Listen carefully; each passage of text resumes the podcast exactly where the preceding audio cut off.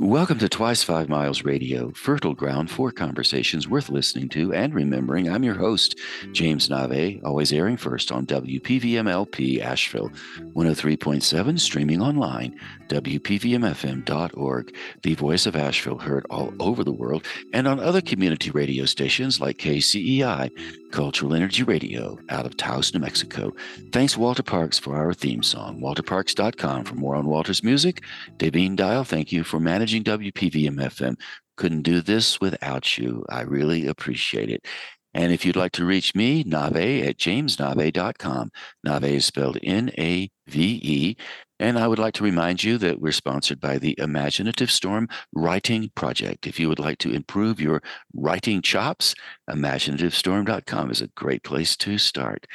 So today I have a guest whom I've known just a little bit. We met in Paris about a month ago. It was a warm afternoon. My friend Lynn Burney, who's been on this show, said to me, I have a friend. Her name is Anne Merland, and Anne would like to know more about how to give a TED talk. So, can we meet for lunch? I said, absolutely. So, when we met, Lynn and Anne and I hit it off in a little cafe in Paris. What I mean by hit it off is we just couldn't stop talking. We did talk about TED and TEDx and how to give a speech, but we also talked about many other things. So I thought, well, why not have Anne on the show? So welcome to Twice Five Miles Radio, Anne. Thank you very much, James. It's a pleasure to be here. Well, it's a pleasure to have you as well. So let's begin. When you and I were talking, you were very animated about your life, about my life, about Lynn's life, about the environment we were in. What animates you? Why do you find life so exciting? And why do you express it in such a, a glittery way? Hmm. That's a that's a lovely question that that you're asking me. I guess what I love about life is the, the very first thing that comes to mind for me is human connection. So, connections, whether it's connecting to ourselves, connecting to others, connecting to something bigger than us, that's something that really moves me from the inside towards the outside. And life being life, you know, when people, and I know this from the States. There's a difference sometimes that I've observed in the US versus Europe, and particularly in France. I have a dual citizenship, dual nationality. In the States, there's something where people are so enthusiastic and curious, and there's a free child the way they come to subjects and people. And there's a caveat to this as well, whereas the French can tend to be more cynical and start picking things apart. And I guess I would put myself a little bit in the middle in terms of when I look at life, life is not a walk in the park at all times. And it's going to go right back to your question. It means that because life has its moments where it can be excruciatingly painful, loss of somebody, or difficult times, when you look at the state of the world right now, it's very pertinent to say that. So, what gets me really lit up and excited is that from one moment to another, just through a connection, something very surprising can happen. And because life at times can be tough, it's really grabbing all those moments when you meet somebody new. I'm a very curious person. And connecting with somebody new, connecting to a subject that is different, there's always something to learn. And that to me is a life journey, a life path. So that's what gets me very excited. Up in the morning, you never know who you're going to meet, you never know where life is going to take you. And even when life is really bad, it can change in an instant, one way or the other, actually. That's all very, very true. Now, you live in Paris and you have lots of experiences in the American culture, lots of experiences in the in the French culture. You also are curious about this idea of intimacy You do uh, lots of executive coaching and you have your own coaching business. So you're really involved with cultures and people on many, many layers. So mm-hmm. talk about how intimacy emerges in the interactions you have and the people that you connect with. Sometimes intimacy can be one on one or it can be collectively in a culture. So I'd love to hear some thoughts on that, please. Great. I'm both a coach and a therapist. And the reason I say that is there are differences and there are similarities. As a therapist, the first thing is a client, a patient, I call them clients, to stay on an equal basis. There's time to build trust when in a coaching environment, there are only a certain number of coaching sessions, so whether it's individual or collective, it's really creating conditions where somebody can feel safe enough to open up and really start showing some vulnerability. Because if I come and I say to you right now, James, tell me the most difficult, painful experience you've ever had. Now, you might be able to say because you're James and you're very open about that. But in a context, a corporate context, if you've got a CEO or you've got a director, it doesn't work that way. So it's creating those conditions where people can really start to feel safe and it melts something away where they want to open up. So, what are those conditions? It's about connection. It really is about seeing a person as they are it's about curiosity without judgment.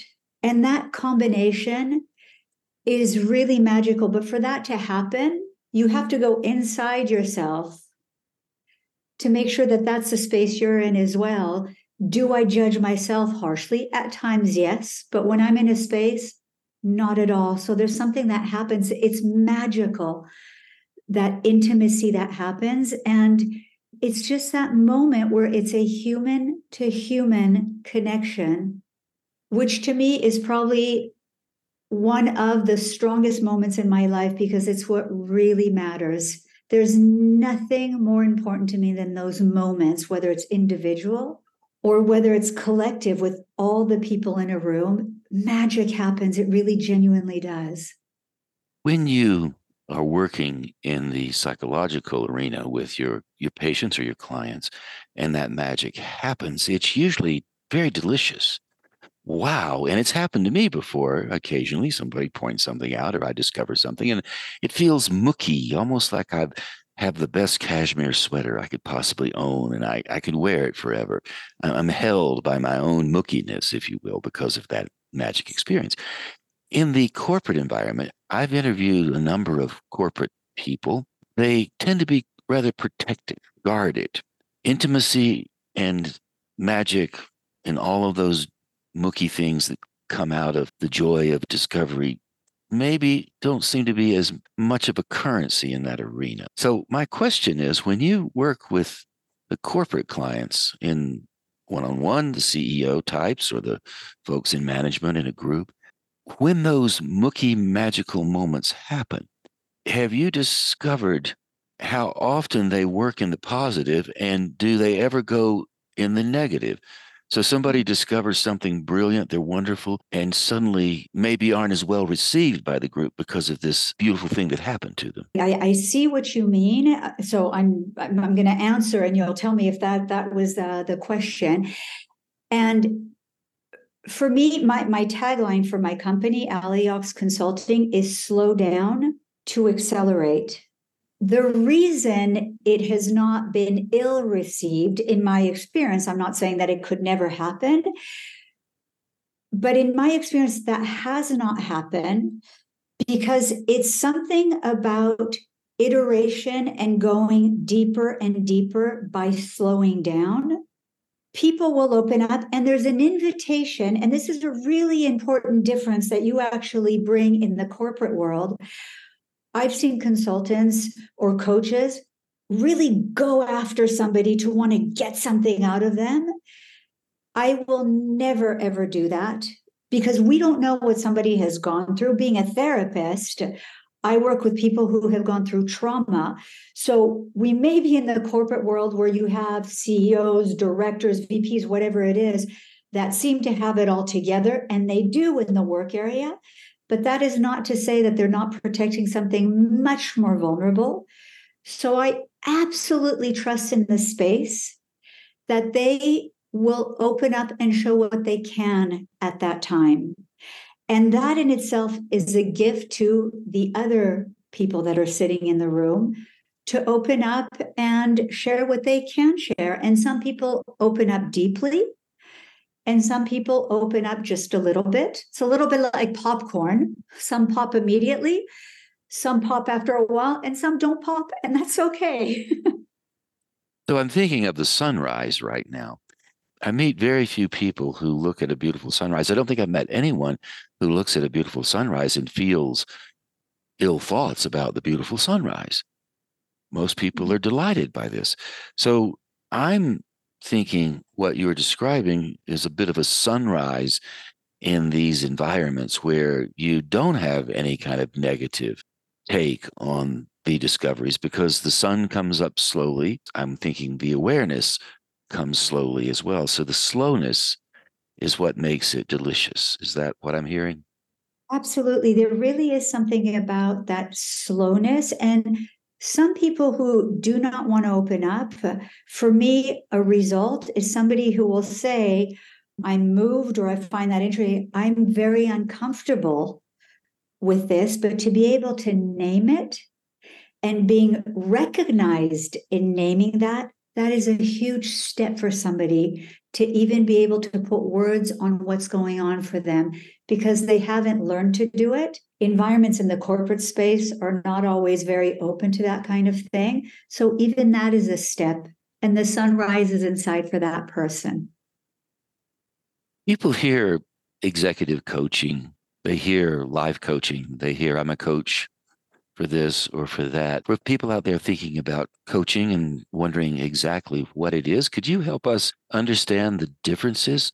What's your approach to the executives and how would that be different than say maybe your approach to me, an individual working with mm-hmm. you on a on a one-on-one non-business basis? I think that's a, you've got some great questions there. So there there are some differences and there are a lot of similarities. So I will start with the similarities. It doesn't matter who I'm coaching with. A good coach will get very clear on contracting with a client, whether it's personal work, whether it's professional work. So that's the very first thing. Younger coaches or coaches who aren't trained enough or don't have enough experience, a client may come with something and they'll see something else and they will want to go after that something else and that is absolutely not okay so the very first thing and that can take some time to clarify and it can be bringing something else into it but the client owns the subject and that creates safety that's really important that's that's what's similar what is different is in the corporate space. I spent 25 years in multinational companies at executive levels before actually creating Aleox. And when people come from the corporate space, it really is about understanding. I'm, I'm thinking of the word in French, uh, les enjeux in French. And in English, when stakes are very high, it's business stakes because executives have to get results. In essence, it's tying that to have a greater impact on the entire organization. So again, it's contracting and it's also understanding how organizations work so that when you are working with an executive, you can really help that executive on his, her, or their subject. That's the first thing. Now, what coaching is to your second part of the question, it really is a, a meeting with oneself to step back and get curious about subjects and things that you bring, partnering with a coach who, if well trained, will know how to ask pertinent questions to really get a shift in perspective, to have more impact in your life, or if there's a subject that's a challenge for you, if it's a life coaching. It's from that challenge, how do you get your energy to then move forward to reach a very clear and exciting objective for you? Because it's got to be in the positive, or else the brain will not want to move forward. That's what it is. It's a space for you and yourself with a partner. What would be an example of a well placed, pertinent question versus a clumsy question? Well, your question is a pertinent question. You've just done a wonderful coaching question. You're going to go into my space. What would be a pertinent question? So, what's going to happen here when you ask me that question? I'm going to go, huh, see how my, my eyes can go up. What would be a pertinent question to me? So, first of all, it's going to be a very open question so that I have to go and search what that means for me. A clumsy question could be a very closed question, and that does not serve the client. I want more information so that I can understand what's going on for you, James. That's a clumsy question because I'm serving myself, I'm not serving you. Say more about the idea of clean language, clean coaching, clean approach. So tell mm. me more about clean coaching and that clean approach that you use.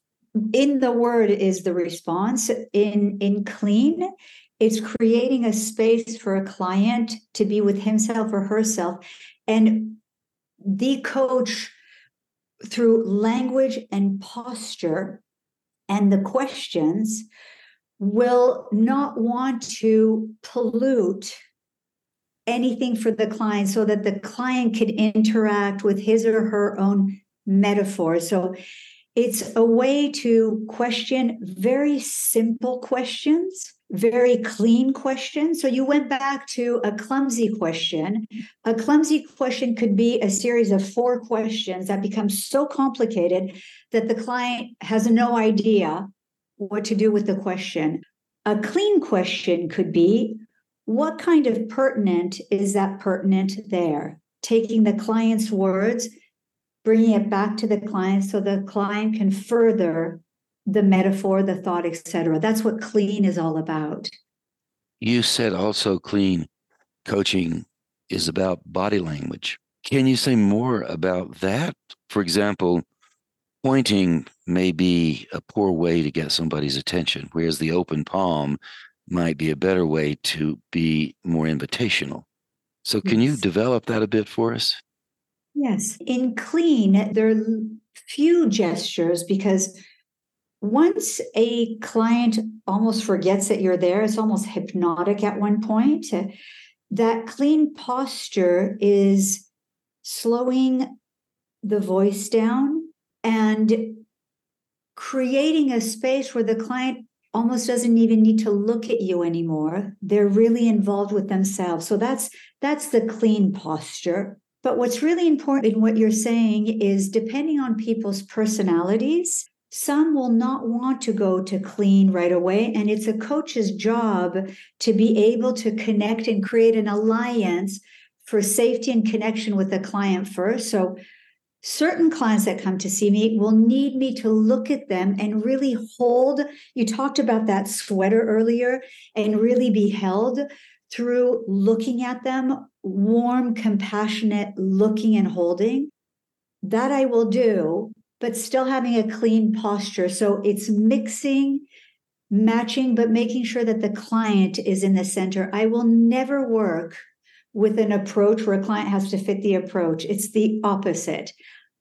I adapt to my client, and then whatever training, whatever I have, will move to serve the client. It's all about servitude and serving a client. It really is. It's a humbling job.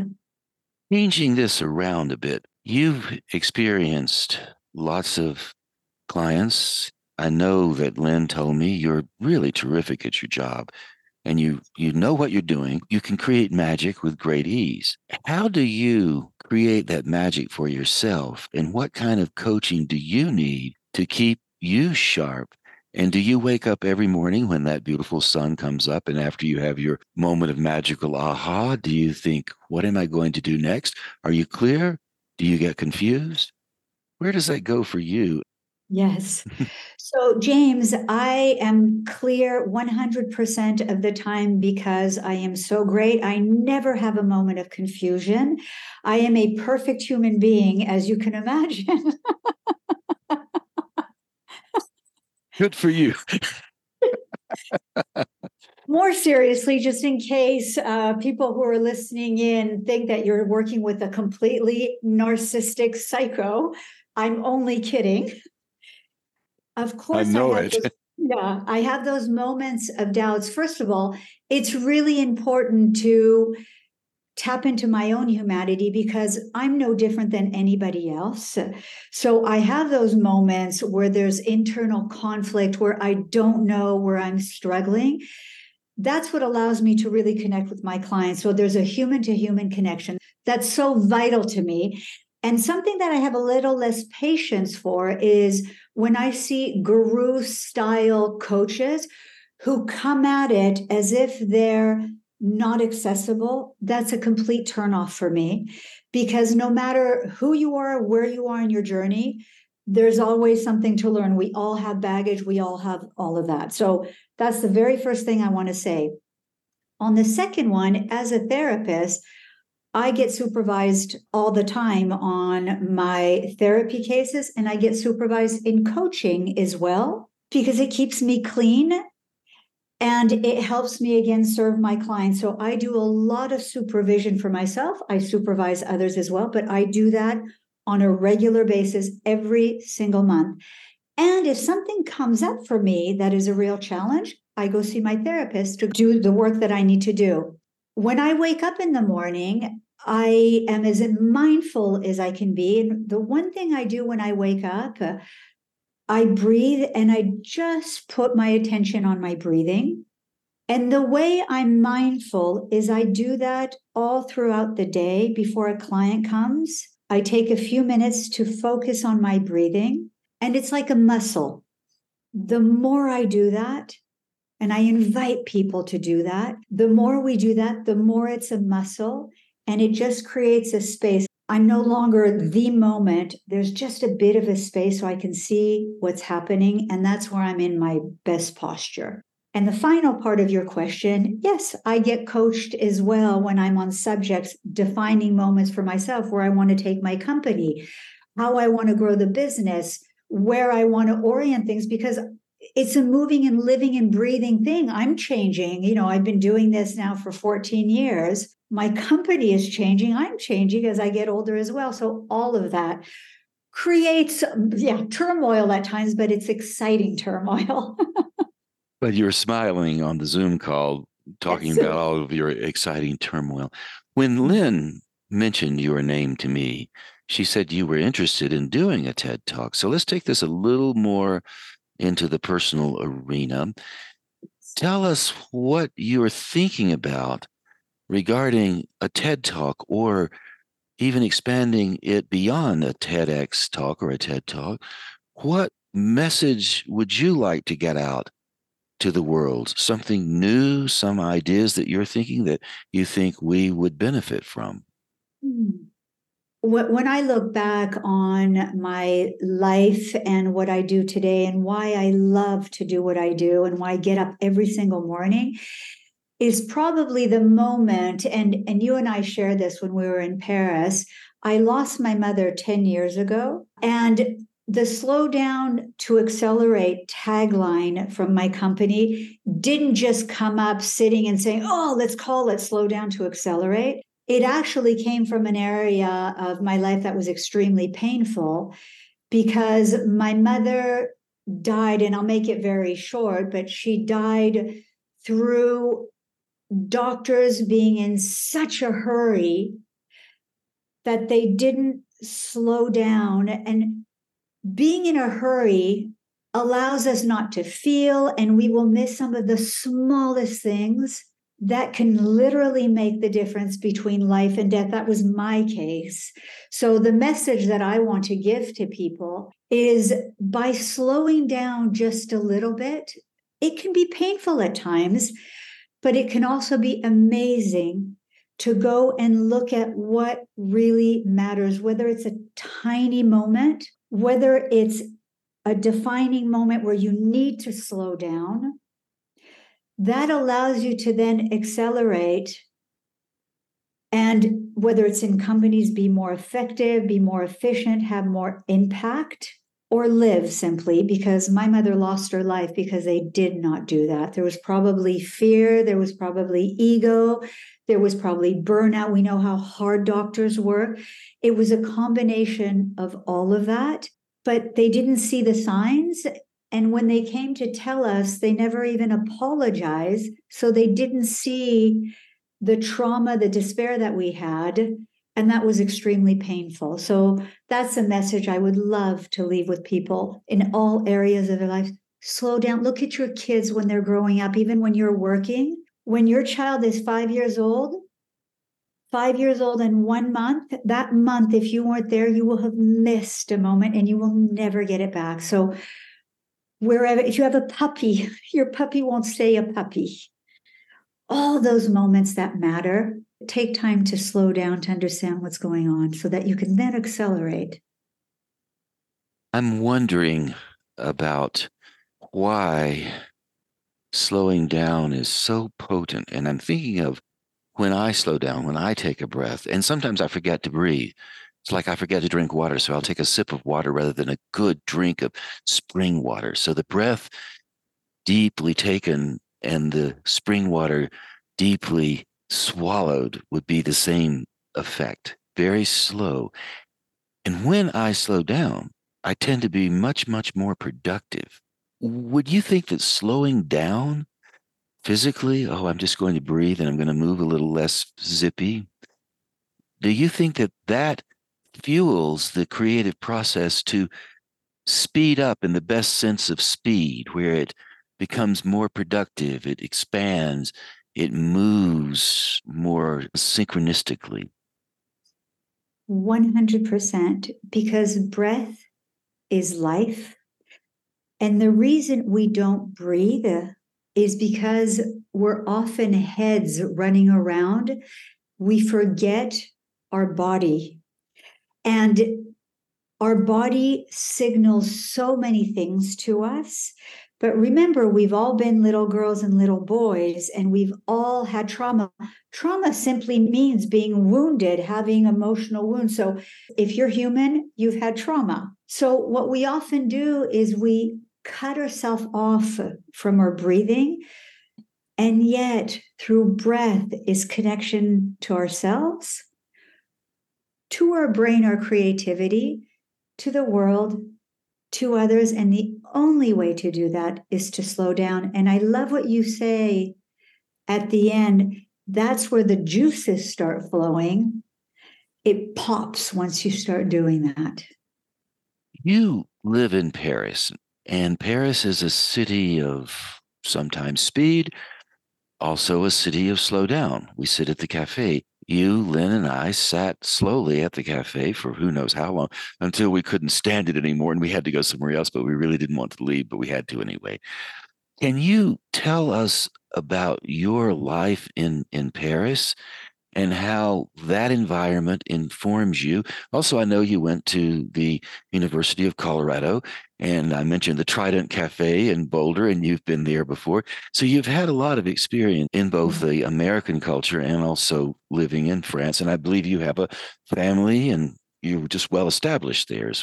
And yes. so, could you tell us about the French lifestyle so that we get a sense of what it's like and also how that informs your work? Hmm. There's a, a real difference when I look at the US, and I'll take lunch as an example because that's a typical difference. Even in doing business, the French love to eat and drink. So the cliche is absolutely true. There's a real cliche, and it's true. There's something about French life about enjoying the Epicurean parts of life. So Business can be done through taking an hour and a half for lunch, where people are going to have conversations. They're going to appreciate a good meal, great wine. Cafes are very big. Just watching people go by, that's going to be something that's really big as well. In the States, for example, lunch you often eat it at your desk, you go pretty quickly. However, business will be done much more uh, on a golf uh, field. So it's different, but people are people all over the world. How they slow down, how they look at life is not that different. That's what I have found. A human being is a human being. When you really connect to somebody, you meet heart to heart. It doesn't matter the culture, it doesn't matter where you're from, but you have to slow down to let the hearts open, if that makes sense. And when you are off work and you're just enjoying your life, what do you do in Paris that feeds you exquisitely? Hmm. so that's a great question. I do many things because, as you know, I'm very curious. So, one thing I do, I have a little dog. His name is Zeke. And I am very lucky because I live near what's called the Bois de Boulogne. It's where the French uh, Roland Garros tournament is. So I go for long walks in the woods. I grew up in Denver, Colorado, and Calgary, Alberta. So the forest to me is part of my life. So I do that. I also love to shop in Paris, to go into all the little streets. There are no two streets that look the same in Paris. You'll always discover something incredible. Go have lunch with great food with friends and family. I love to cook as well. So it's just experiencing all those things, going to museums and really getting culture into my skin because what better city to experience art and fashion and really anything that can nourish me to bring that back into the work because if I'm not inspired, I cannot inspire anybody else. So it's really about creating that. And then I'm going to come clean with you as well. This is my shameful moment. You talked about somebody uh, wearing shame. It's not too big of shame, but I am addicted to series television series, all whether it's Netflix, whether it's Apple, whether it's Prime Video, I'm addicted to them and I eat popcorn. So that is my little moment where I binge watch series. So shame on me, but I completely take accountability for it. I love series. Why do you think you love series so much? And the reason I'm asking that is because I do too. I was a little boy living in Western North Carolina in the country, and my grandmother would quilt. And every afternoon during the summer and often after school, I would stop by to see my grandmother. She would quilt, and guess what she watched on TV? The mm-hmm. soap operas. And I would watch the soap operas with her. And that's where it started for me. Why is it so important to you? Why do you think it's something to be shameful about? I'm I'm teasing when I say it's it's the intensity of how many I watch that's shameful, not not watching them. If you only knew, some people say, how do you find the time?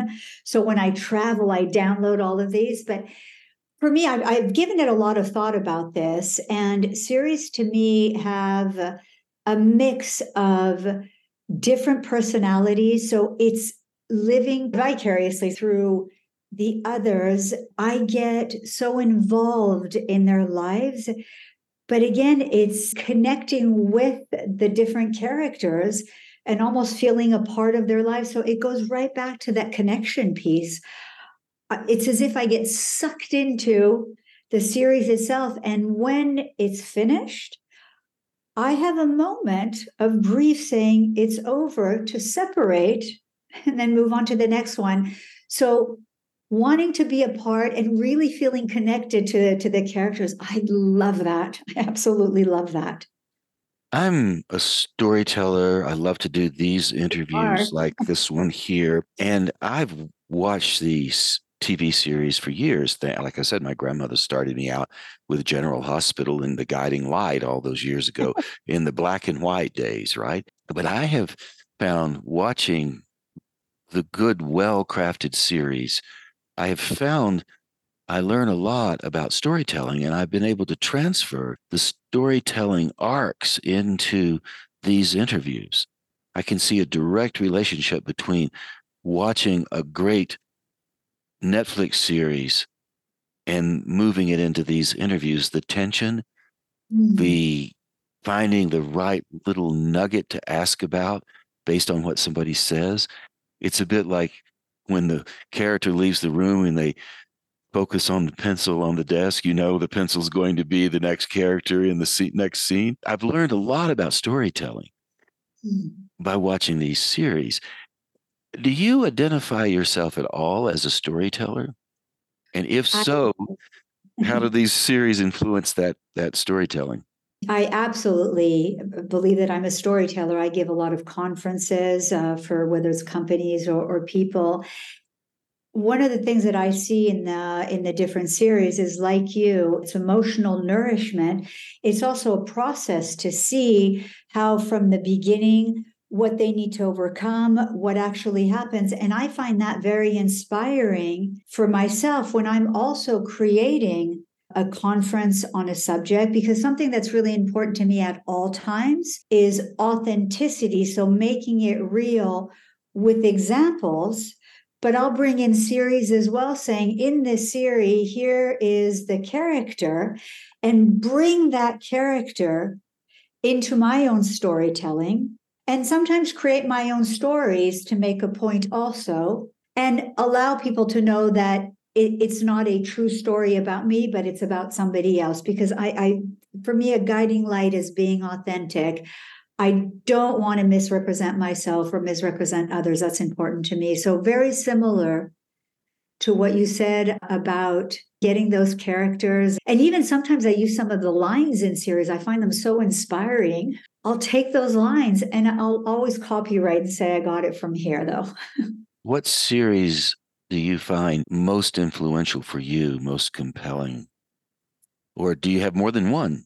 I have more. Oh, I have many, many series and in different areas. One that comes to mind immediately for me would be This Is Us. I don't know if you saw that one. It's about a family. It is so well written, and you see them go through the different generations. They go back and forth. What I love about this series, it talks about the trials uh, the fights in families as well, because show me a family that has never fought and how they work through all of that and the pain and the joy. So, that to me is an incredible series that I find so inspiring.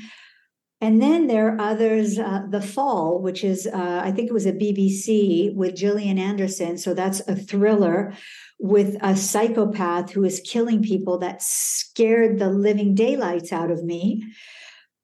But I guess it's all the excitement. There's another thing I didn't say. So thank you for your question. It allows me to live an entire spectrum of emotions as well. And that's what storytelling is. That's what I was trying to get to. I will go from the being terrified to feeling angry to feeling excited to hopeful to despair. And being able to live all of that in the comfort of your own home is extremely exciting for me. That's what I think series do beautifully well. And when a good storyteller comes to the scene, which you do in your poetry as well, that's what you allow others to experience. It's interesting the comfort of one's own home, watching the terrifying scene. In the comfort of one's own home, you know that the world's not going to, at least today, crash on you. And yet your imagination is free to have all kinds of unsafe experiences as well as safe experiences and everything in between. Reflect a bit on that relationship between the comfort of the home and the freeform imaginative process that maybe finds itself a bit uncomfortable. Well, to the earlier point, creating a place of safety allows to be open to experience new things and things that are scary. Here I'm pushing it because there's a psychopath breaking into somebody's house. I don't wish that on anybody. Nobody should experience that.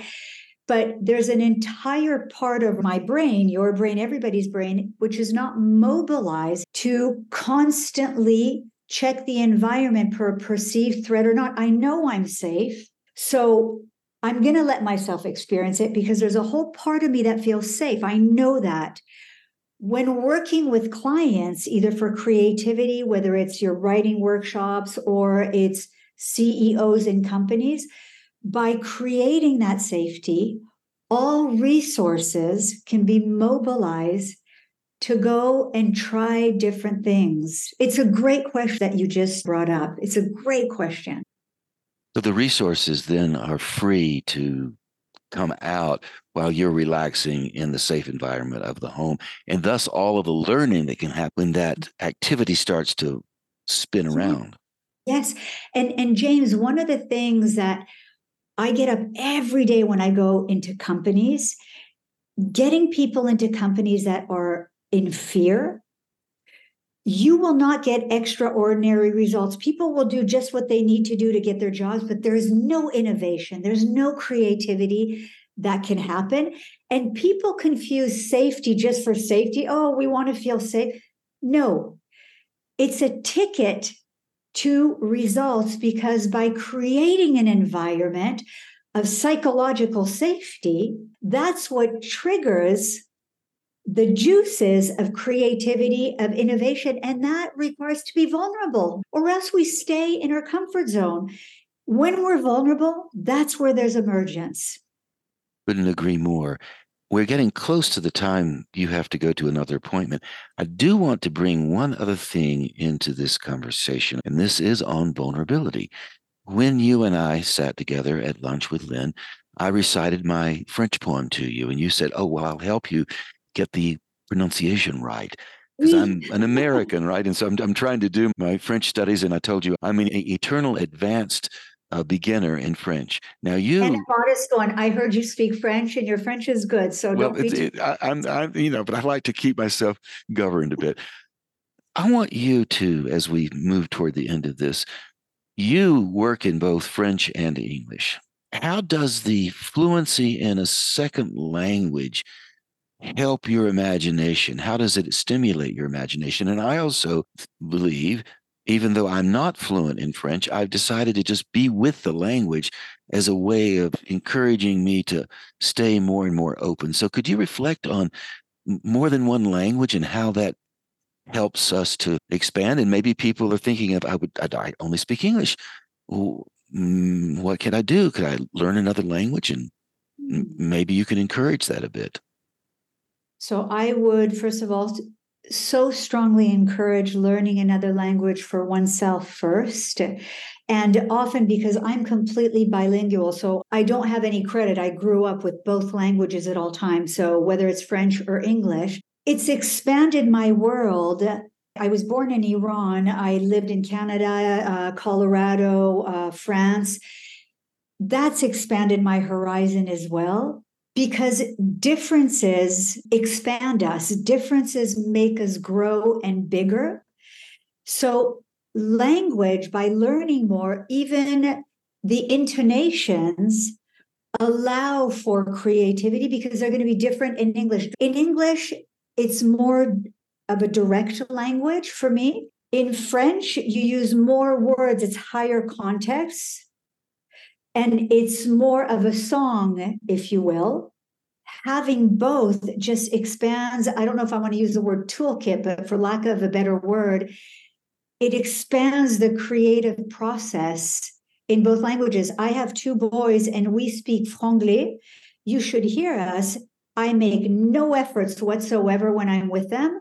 Two words in French, one word in English. So we've got this major language so it just becomes a bigger language. So you you really expand yourself. And something that i have noticed the french who can be critical at times they're lovely and i'm part of the french but they can be very critical.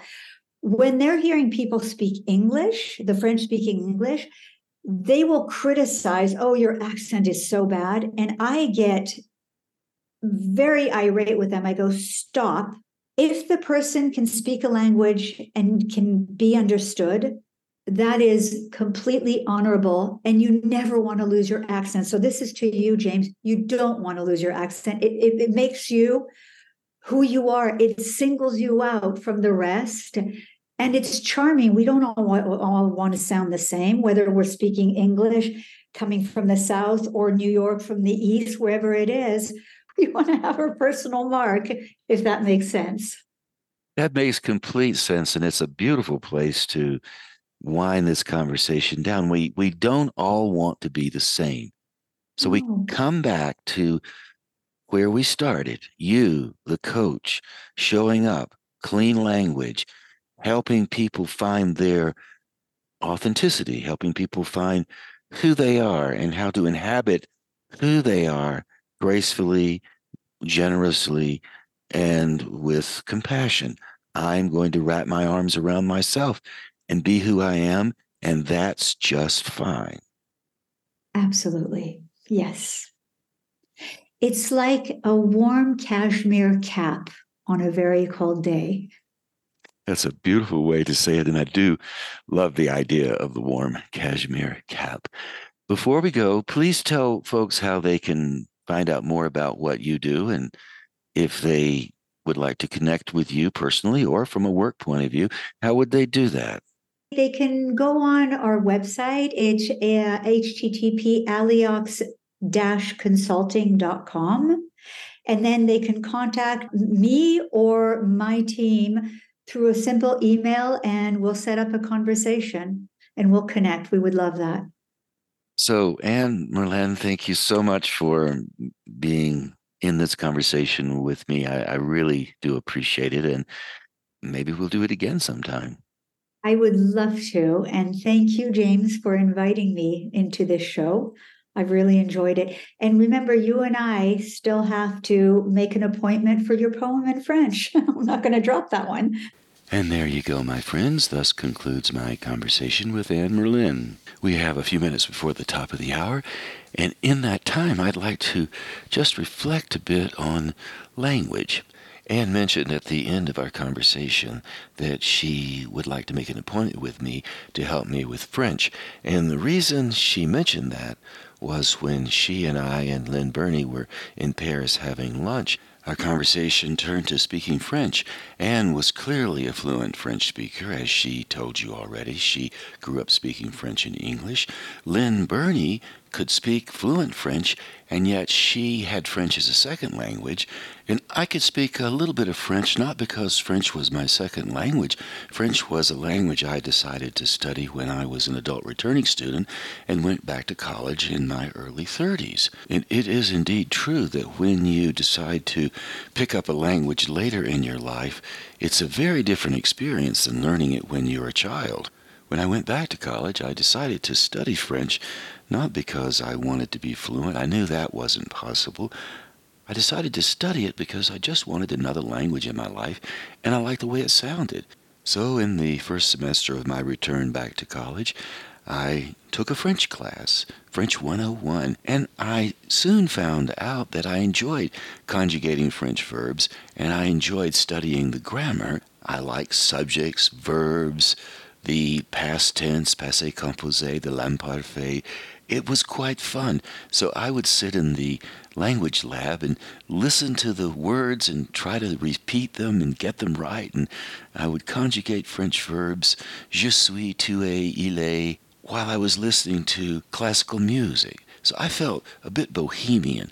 It wasn't that I was learning the language fast, but I did feel bit different. So the language quickly started to influence the way my emotional state was more than whether I could speak it or not, which was good fun. So during my time at UNCA as an adult returning student, I took a semester of French for the entire three years I was there French 101, 102, 103, 104, and then two more advanced conversational courses that also had grammar involved in them. So when I graduated, three years later, I was 35 years old and I had enough knowledge of French to think I might be able to speak it. So, in the spirit of speaking French, I decided to give myself a graduation present, and that graduation present was a trip to Paris.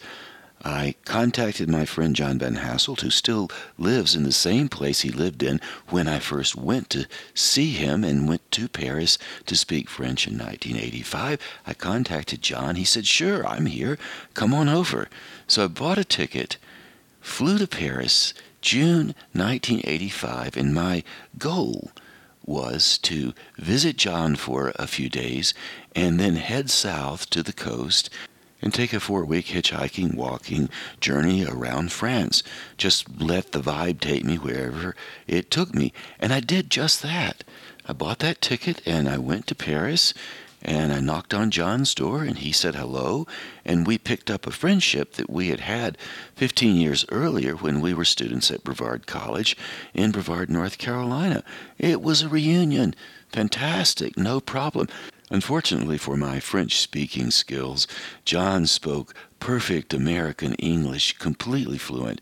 So our language exchange was then, and even to this day, is still in English. And I like that, no problem. But it is a little bit of a liability if you want to learn how to speak French.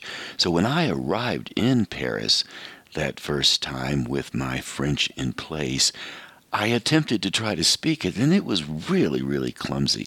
That's when I realized that if I wanted to speak fluent French, I would have to spend 10 years living in Paris. I knew that wouldn't be possible, so what I realized was that I would have to be satisfied with having an awareness of the French language, but not really ever being able to speak it fluently.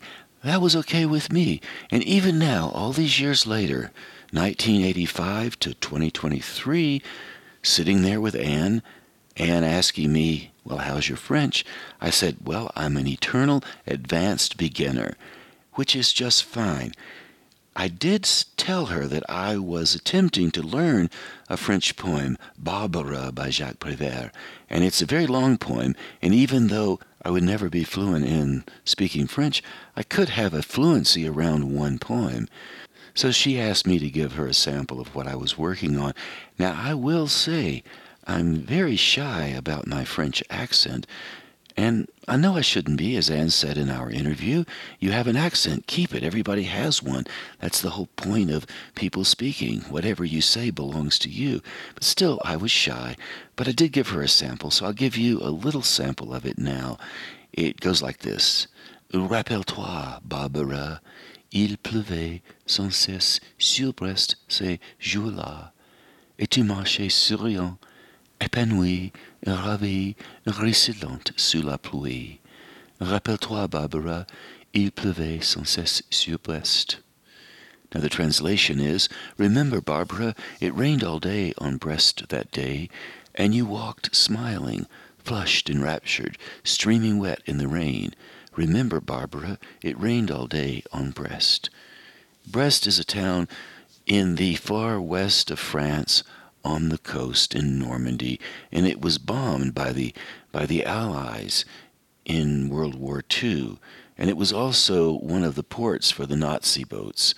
So there's a big World War II story around Brest, and Brest was destroyed.